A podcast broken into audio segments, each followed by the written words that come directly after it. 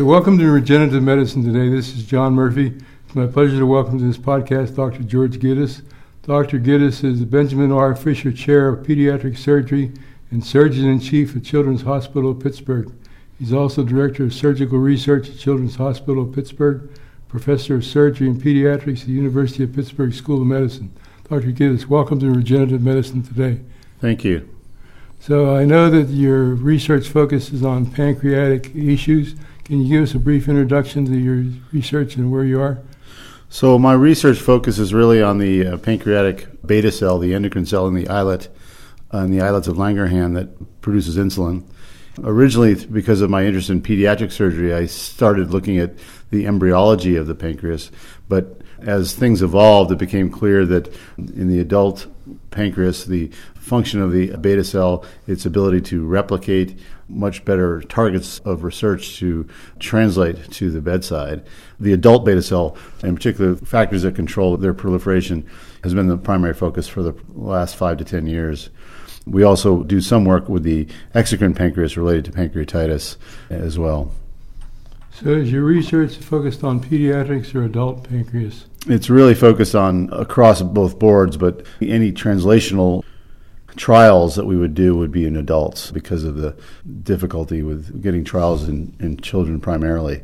We have some therapeutic avenues that we're pursuing with the goal of getting to clinical trials.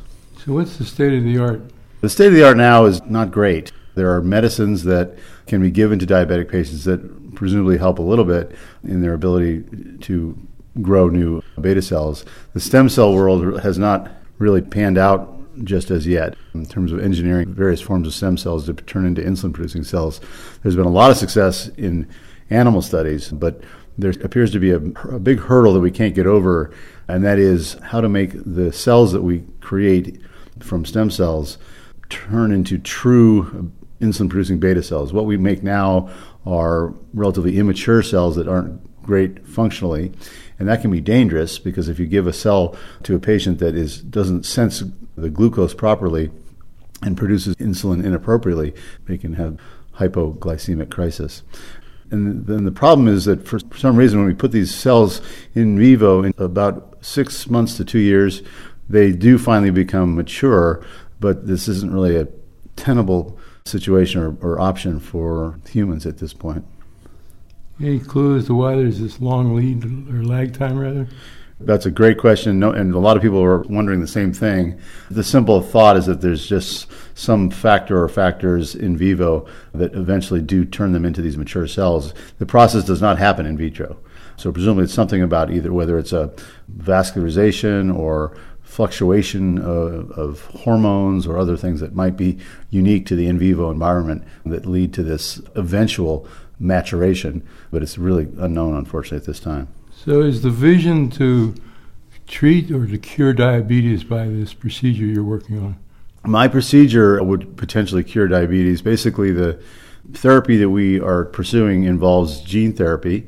The gene therapy primarily for now is the typical one, which is using an adeno associated viral packaging and delivery system to introduce cells into the pancreas that, that will then turn into insulin cells. The unique features of our therapy are one, that the target cells that turn into the insulin cells are the existing cells that make the other major hormone of the pancreas called glucagon. And uh, these cells are also called alpha cells are particularly detrimental in diabetes because in the absence of good insulin production, they are the counter-regulatory hormone is glucagon, but in the absence of insulin, that counter-regulation becomes a problem and tends to exacerbate their hyperglycemia. So it's a win-win if we can turn these potentially negative alpha cells into beta cells in the sense of getting rid of the bad ones and, and, adding the good ones. The unique feature of our therapy that was very surprising was when we turned to a model of autoimmune diabetes, similar to juvenile diabetes. The cells that turn into the insulin producing beta cells, we expected to be attacked by the autoimmune system just like the normal beta cells are attacked, but surprisingly and serendipitously, they were not. and they survived several months in mice as normal cells.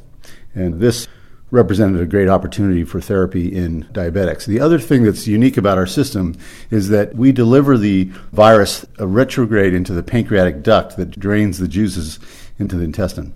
That procedure is done uh, routinely in hospitals without surgery uh, using a through the mouth type approach where the tube goes down and then infuses into the pancreatic duct. So this therapy could in theory be done as an outpatient procedure and much higher doses of virus can be given that way and much safer. So Dr. Guinness, this is very interesting. Uh, can you share your vision in terms of where this is likely to go and perhaps what the time frame is?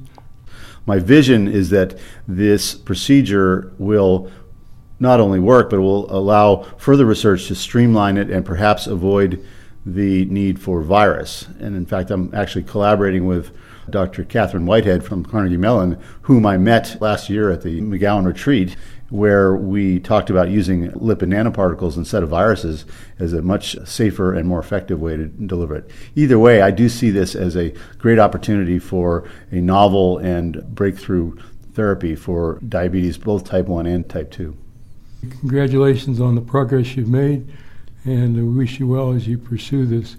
I also know that you have a big initiative in terms of looking at pediatric devices and perhaps the adaptation of some of the technologies that have matured in other areas to pediatrics. Can you share a little bit about that?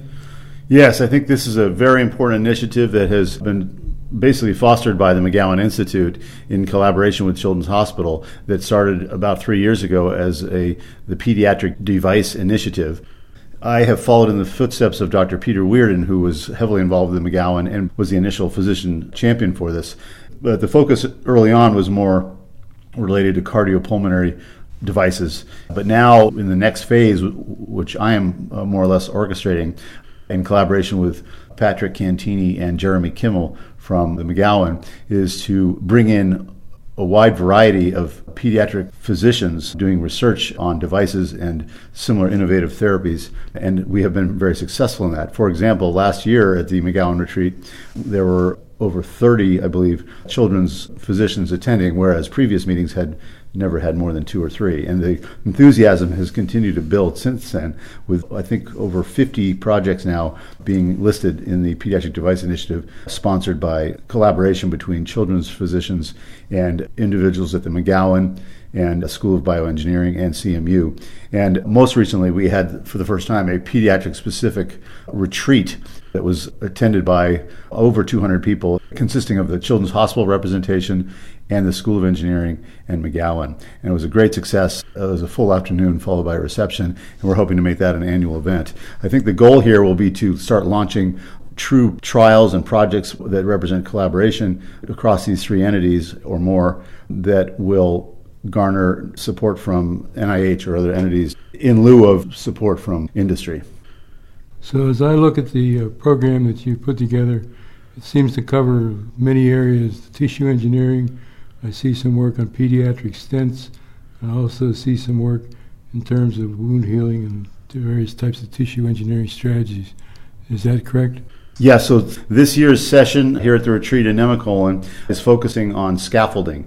We thought that these represented some of the more mature collaborative projects that based at Children's Hospital, and we are trying to encourage new ideas and new thoughts from the audience as they think about their specific areas of research and moving forward. And uh, we want this session, which is the first kind for us as pediatric physicians, to really promote uh, in a specific way, in an interactive way, greater and greater collaborations across these three entities. I think in my tenure as the physician champion for the Pediatric Device Initiative, there's been a fairly brisk upswing in enthusiasm and number of collaborations between Children's and McGowan in particular. And I would say that prior, the McGowan was a bit of a, a black box for many of the physicians in at Children's, not really knowing what was going on over there and who the people were. And I think that's changed quite a bit. Dr. Gittes, thank you for joining us and sharing your vision in terms of your personal research and also the leadership that you're providing to the Pediatric Device Initiative. I'd like to thank our listeners for joining. Uh, remind you, we welcome suggestions and mail at regenerativemedicinetoday.com. I'd like to thank the McGowan Institute for Regenerative Medicine that sponsors this podcast series. Thank you for listening.